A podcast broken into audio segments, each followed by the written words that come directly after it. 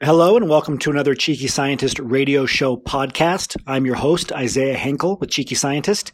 And today we will be talking to Laura Motta-Mena, PhD, uh, on the topic of from postdoc to CEO. Very excited about today's show. Uh, Laura was managing a startup and has a lot of experience in industry. So you'll want to uh, tune in and listen to the full show. If you do want to learn more about transitioning into industry or starting a job uh, of any kind, including starting a company in industry, you can go to phdsgethired.com. That's phds gethired.com.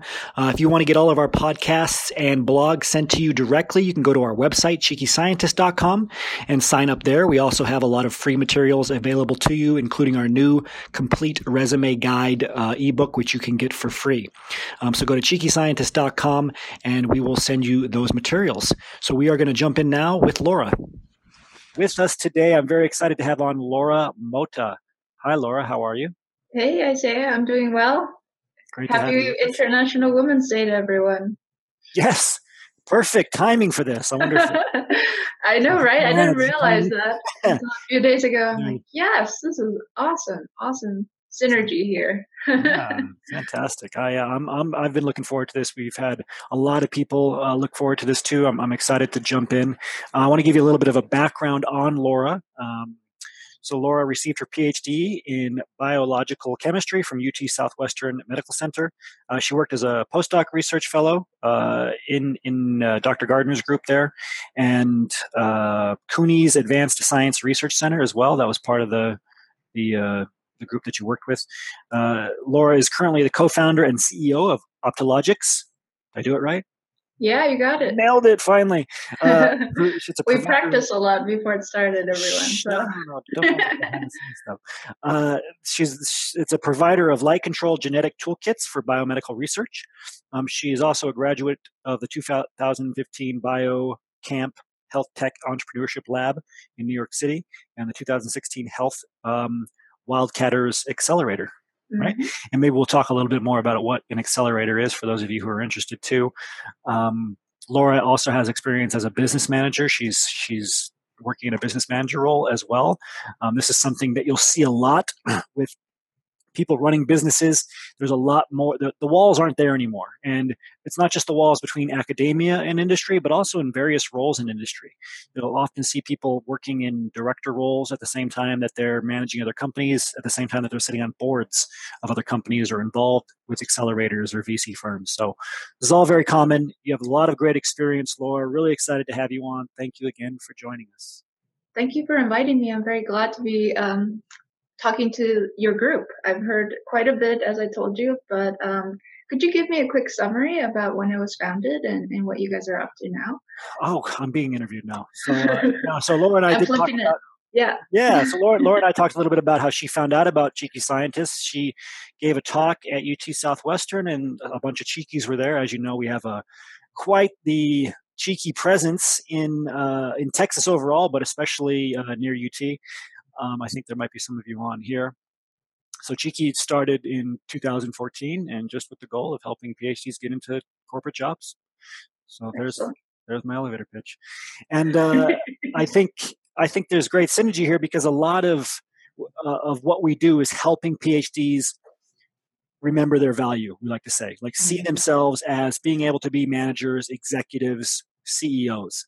Um, mm-hmm. Um, this is something you've done yourself, and I, I guess you know, we have a lot of people who haven't even worked in business at all here, wondering if they can do it, if they're valuable. So maybe we can just start real small and talk about your transition. Like how how did you get to where you are? At least the initial steps. Like why did you decide to leave academia, and then what did the mm-hmm. first steps look like for leaving it? Sure thing. I think we'll have to start when uh, I was a postdoc, and that was at UT Southwestern, as you mentioned. I was working with Kevin Gardner, and in that lab, my my project was to develop a a um, photo sensor into a light activatable tool, and I was excited about that because I felt it had a sort of um, a transitional or character or feature to it because it could become a product essentially. And so we we start I started on that work and um, it turned out to be it worked first of all. Second of all the university thought it was worthy of a patent application.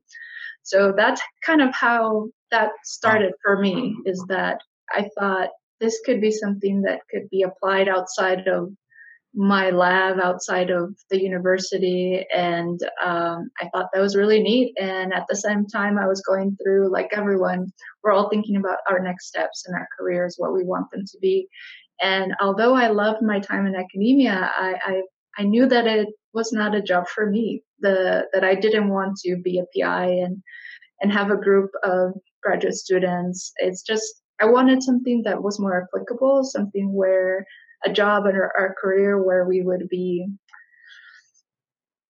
I would be in a role where we would we're taking something out of the lab and we were putting it out there for people to use and it could be more marketable, more uh, usable. And so this opportunity of creating my own technology that could be commercialized was very appealing to me. Mm.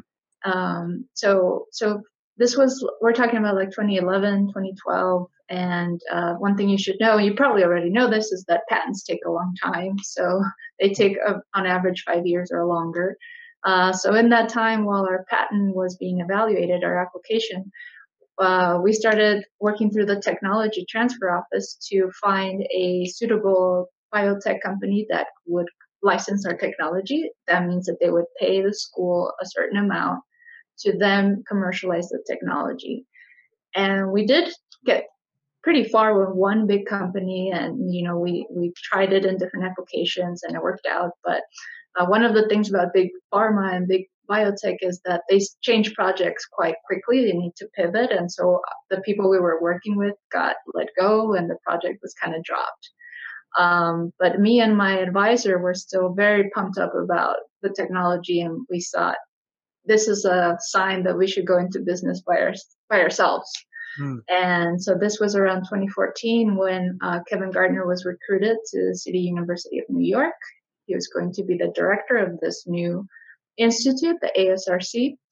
And so that brought opportunities for me to move to New York, uh, keep working in his lab, but then also participate in accelerators like the one you, you mentioned that I was part of. It's called the uh, BioNTech uh, Entrepreneurship Lab. It's eLab for short.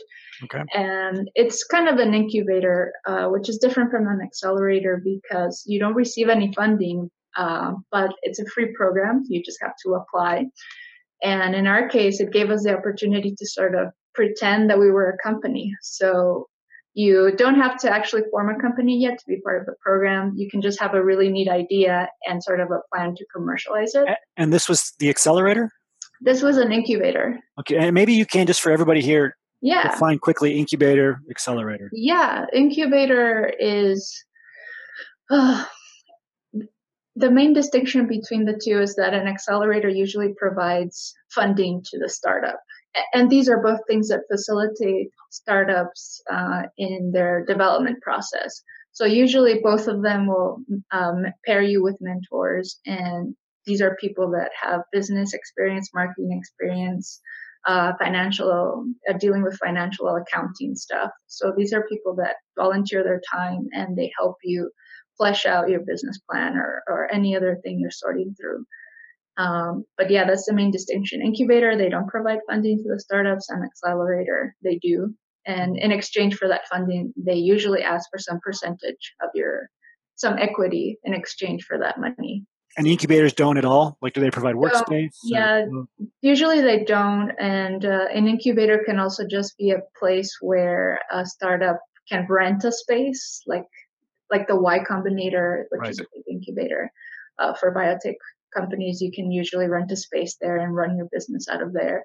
And they come with great amenities and in uh, in a group environment. Which, when you're a small company, you really do need to have more people around, but they might not necessarily be part of your company. They're just entrepreneurs like yourself. Fantastic. And, Thank mm-hmm. you for that. Yeah. So you so you were in the incubator at this stage. I was in the incubator at that stage. We're talking around 2015. Uh, yes, 2015. No, yes, sorry. Uh, the January 2015, we were accepted into the eLab incubator in New York City. We were part of one of 20 groups.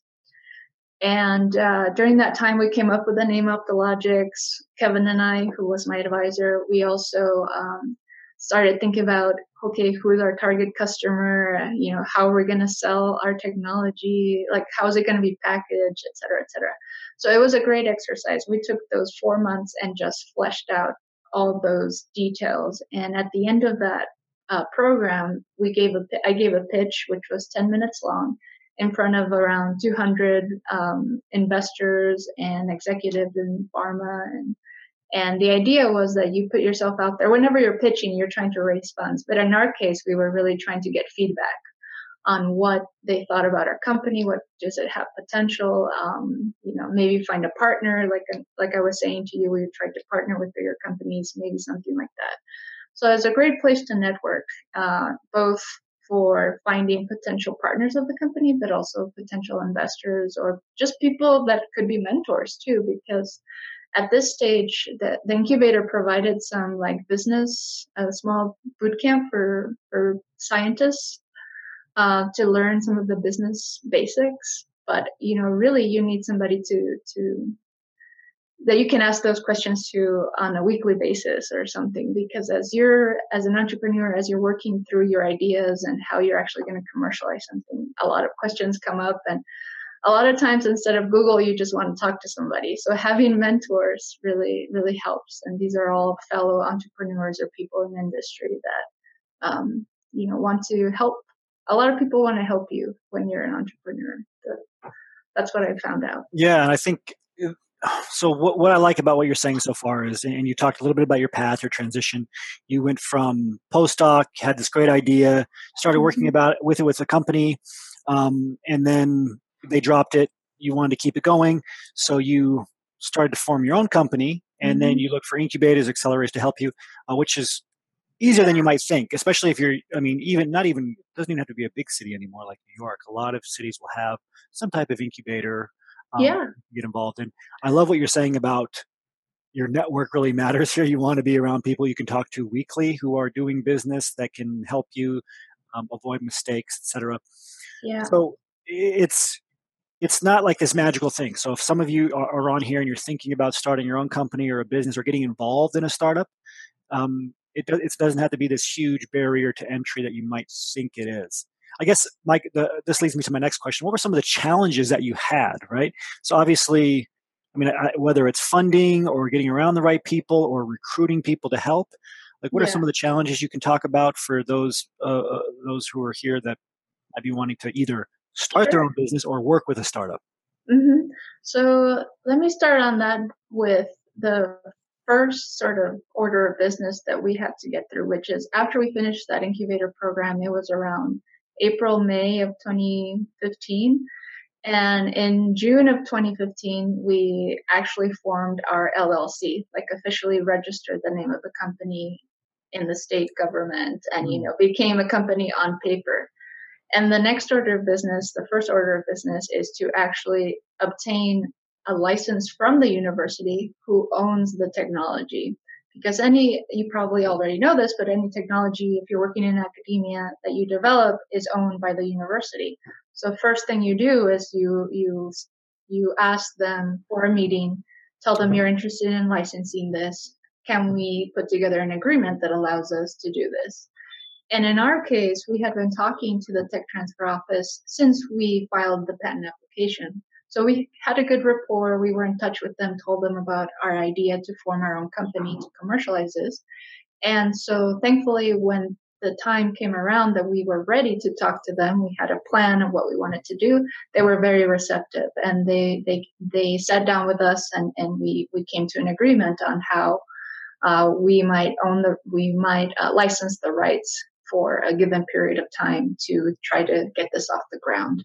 Um, so that was the first challenge. We we had to work with an attorney uh, who put together an agreement, and so I, I got to that point by one by using one of the mentors, not using but working with, sorry, working with one of the mentors that I met at eLab in New York City, who had worked in a tech conference before, and so she had experience with this, and she was really a, a close mentor to mine to me because um, she explained to me like this is the hard road ahead and you know i'm going to help you to learn how to negotiate to learn you know what are good terms for you in an agreement. And uh, she's a partner in the company so she owns some equity. We kind of came to that agreement because we didn't have any money to give her a salary or to pay for her consulting uh, hours but um, she was a very generous person with her time and with her advice honestly she was a great friend and still is. But um, yeah, that was a second challenge is to, okay, hire an attorney, think about what the agreement should look like. What are the terms? Uh, and getting yourself familiar with those things is, was a challenge for me too, was, uh, reading agreements and figuring out what's a term sheet? First of all, that's the first thing they tell you. Hey, can we draw up a term sheet? I'm like, what the hell is that? Uh, so, so those are the things you have to familiarize yourself with, with is agreements, legal agreements, either with university, with strategic partners, things like that. Those are things that I had to learn on the fly. And, and that was one question that came in from Ralph, for example. We always had this from PhDs. Like, did you get any other sort of certification in uh, operations or program management, uh-huh. or did you just learn as you went? I did just learn as on the fly as I went. Yeah. Yes, um, there was no time, honestly, to go through uh, any sort of uh, training and to get a certificate. Although I have heard that project management, program management are, you know, good things to have under your belt. But um, in my case, I had to, I had no time to do that. I just had to do it. Yes, and and so let's let's focus on now and then we'll start filling in the gap. So what, what do you mm-hmm. do currently on a day-to-day basis now that you have the, the, the company set up and you've done all these regulatory things with the university? What does your day look like? Is it a lot of innovation, a lot of looking for funding? Um, what does it look mm-hmm. like? Yeah, so it is, uh, well, I should say after after getting my our initial funding from Health Wildcatters, which was thirty thousand um, dollars, that money was used to travel to conferences, pay for booths at those conferences, um, also to launch the product. That meant, for in our case, uh, putting in an order with a DNA manufacturer and putting in order for tubes to be put put the DNA in and boxes to put the DNA in uh, and ordering lamps because our system is light activated. So we used all that money to get product and get situated to go out and, and talk to people at conferences and, and gain some customers. And after that, um, my plan was also to raise another second round of funding. Um, this was, we're talking about 2017, last year, and a little bit of 2016. So all of my time was spent emailing, getting on the phone, traveling to conferences, being at booths, talking to customers. Um, and we also fulfilled orders. We got orders in. We were, I was filling in those orders. Um, I also had a, a, couple of interns that uh, were working with me remotely. Uh, they would prepare some marketing documents for me, and so I would have weekly meetings with them. Um, and yeah, so mostly talking to customers, trying to get customers, uh, preparing slides, making product sheets, uh, talking to our academic collaborators that were already early adopters of the technology and getting updates on their research with the technology. Um, so yes, a lot of the phone, a lot of email with people. Yes. Yeah. So and and and when you're trying to get something off the ground like this, it, it sounds like you're wearing a lot of different hats, right? Mm-hmm. So like you said, some project management. Um, you know, you're you're doing you're present presenting, you're pitching, you're yeah. doing a lot of cross functional work. You're doing a lot of um, trying to get people to understand the technology and the value of it, and putting together materials, collateral, right? Yeah. I mean, what are some of the like if we had to make a list of the most important skills in terms? Oh, sorry. It's all right. My office. Right. I haven't moved and the lights went out. uh, that's great. Uh, so, what, what are some of the most important skills you would say that PhDs need? And we call these, you know, the transferable skills, not the technical mm. skills, but, what, yeah. what are the ones I've listed? What, what are the ones that you have found to be the most valuable and where you are at now? Um, I think organizational skills and time management skills because as an entrepreneur like you you pointed out, you're wearing a lot of hats. That means you're juggling a lot of tasks, and you need to be able to um, um, uh, manage your time. You need to say, okay, today I'm going to dedicate myself to making cold calls all day long, or you know, getting uh, these this newsletter done so I can send out to our email list. You have to really prioritize things and be able to knock them out in a in a orderly fashion to like top priority to least priority. Um, another thing is your your I think it's people skills or soft people soft skills like people skills, right?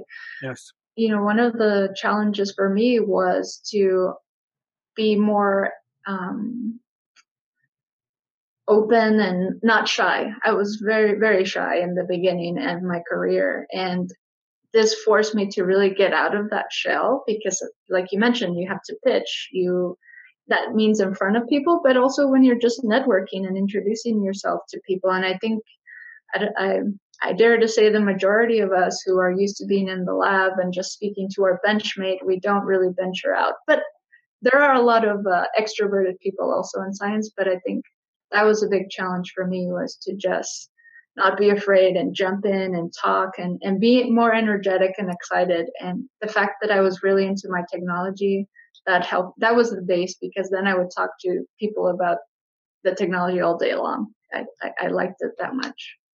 Yeah, I mean, communication clearly important. And you might think, I mean, your business, what you do is very technical, right? Like you're, yes. you, I mean, what's your elevator pitch? Like if I say, what, okay, what does Optologics do? What, what is it? Yeah, it's, um, it's, we provide light activated DNA based technologies for biomedical research. Um, that's so, basically our one liner. And, and then I have to explain what that is, right, exactly. to the non-scientist. And that actually, when you ask me what are the biggest challenges, uh, one of the things I wanted to say is that communicating a technical thing like my technology to investors who are a lot of times not technical but interested in health and biotech, that yes. is a challenge. And especially with our technology, which is a gene expression tool, you have to go over what's a gene. A gene turns into protein uh, and then you use a, a, transcription factor that's light activated to turn on a gene. Like that's all very complicated, and so you have to to break it down to them in a minute while you're talking to them over wine hour or wherever you are, right? Yes, exactly, and uh, I think that's crucial. It's a crucial skill. So for those of you mm-hmm. listening, you know what we've talked about in terms of elevator pitches and networking for your job search is applicable here this stuff is yes. valuable and is going to continue to be valuable and Absolutely. like laura said her elevator pitch was highly technical you would not listen you know light activated dna biological systems this is this is technical but mm-hmm. the skills she's talking about on top of that are all the transferable skills communicating that to people who are not in her field, who don't have that expertise. Like I hear it, it sounds cool, but uh, you know, how is this going to help? I have no idea. So mm-hmm. that is a is a crucial skill. Even as a CEO, you're going to spend a lot of your time, right, yeah. communicating to other types of people to get them to understand and find the value in it. Yeah, and and you know, to get better at it, you just have to practice. That's why you have to force yourself to get out there. If we're talking about you know finding a job just get out there and go to events and and talk to people because you're you're going to have some bad experiences for sure but you're going to get over them you just have to practice and go and talk to people yes and i want to change gears a little bit and talk about what do you look for when you want somebody to help you? You've talked about how you've had to negotiate equity and these different things, which we can circle back to. But let's say there's somebody on here right now that's like, this is amazing. I have a background in this. I want to work for you uh, what are some of the things that you know that they have to have beyond the technical skills to be able to work with a, a startup that's your size? Mm, what they have to be able to do. I, I think they have to be willing to um, to do a lot of research in the beginning into, let's say, an agreement. Like, uh, let's say we're talking about a um, distribution or sales agreement. They have to go and learn what that what that is, get examples. Uh, they have to be able to to research what are the comparables in the market for an agreement like this. Like all that stuff, type of stuff is just research that you have to be able to do in the beginning, and then present that to um, the person, me or whoever you're working for, and uh, be able to to make a, a recommendation as to what you should do or what you should have in an agreement and be really sure about yourself when you're talking about this. You have to uh, be very direct and just very um, certain about your answer. but you can, and I know that feels weird, but I, what I mean by certain is that based on these results or this data, I can make this recommendation, but I'm also making these assumptions because that's what you have to do in business, like in everything else is you, you have to do your best with what you have. And because it's not easy to find comparables or examples of agreements. All of this is not easy, but you do the best with what you have. So that's one definite skill that that you should hmm. or um, duty in your job that you should get comfortable with if you want to join a startup I think that's great, and uh, I think that touches a little bit on perspective, right? The academic perspective versus the startup or business perspective. So when you say you have to be confident when you're talking about, I think what you mean is you can't really talk about it the way an academic would, saying, yeah, this suggests or we think this. Uh-huh. Like you have to uh-huh. take your data and say this is great because you're trying to yes. get investors, all this stuff. And, and, it doesn't mean not being you're you're ethical 100 percent for sure. You're uh-huh. only talking about data that actually matters, but yes. you have to believe in what you're doing and your ability to adapt and to put it into something that's translatable and will will help. Right? You nailed it. Yeah, it's exactly right. Because and you have to get comfortable with that. Yes. With with switching gears, let's call it that, and being more okay. This I'm showing you the data, but this is what I believe. And, and, you know, be very certain about that. You can't be like, like you said in academia, like, oh, well, it kind of suggests or maybe indicates. It's very soft language. You have yes. to be more hard and precise. I love that you're saying that. Right. And so that's and as a PhD, if you understand that, you can shift between both, just like Laura's mm-hmm. saying. You could talk to the academic, the researcher side and stuff and say, you know, we think this, you can speak more of the academic, softer, passive language. But then when you're in the board of executives or people who are just like, uh, you know, VCs or whatever, that are just looking to invest, they want to hear your confidence in what you're doing. Yeah. You have this and you can take it and do something with it. And it's hard for a lot of academics to understand that, even with resumes, right? For those of you uh-huh. listening, talked about this, you write your resume as if it's a very passive, like a CV of what you've done instead of a persuasive marketing document. Uh-huh. You have to market yourself at the startup. And I think that's a great topic that you brought up, Laura. Yeah, yeah, I couldn't agree more with that, especially the resume example. And uh, it's like you, and it's like you said, you're not abandoning uh, ethics, or it just it makes you maybe feel a little uncomfortable in the beginning, but it's not a bad thing. It's just mm. a new. It's it's you have to adapt to what that new world is, the business world is, and that's how people are, and yeah. that's how you have to be that way as well. Yeah, you're not gonna lie. Nobody's saying to lie. It's just you just have to be more assertive and firm. Right. Your, your by your data, yeah, and I like yeah. how uh, as academics we think that uh, uh being assertive means you're lying. like you can be assertive about what you believe can happen, and yeah. that could end up being wrong, and that's fine. You just adjust course. Mm-hmm. Um, so I think that's that's a great insight. And we've had a lot of questions about, I guess, more of the the process stuff, right? So, or, okay. or the, even the commercialization or business side of things. So okay. you have this product or this technology. So mm-hmm. what are you doing in terms of, are you still in the testing phase? Are you getting early adopters? Have you commercialized it all? Have you, do you have mm-hmm. uh, people that you've sold to? What, what what's going on there? If, if sure. you know, whatever you can share in terms of business.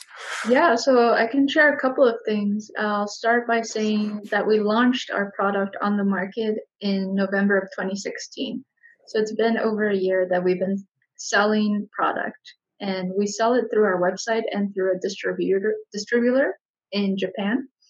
Um, we're, we're trying to gain distributors uh, global distributors and distributors here in the US as well.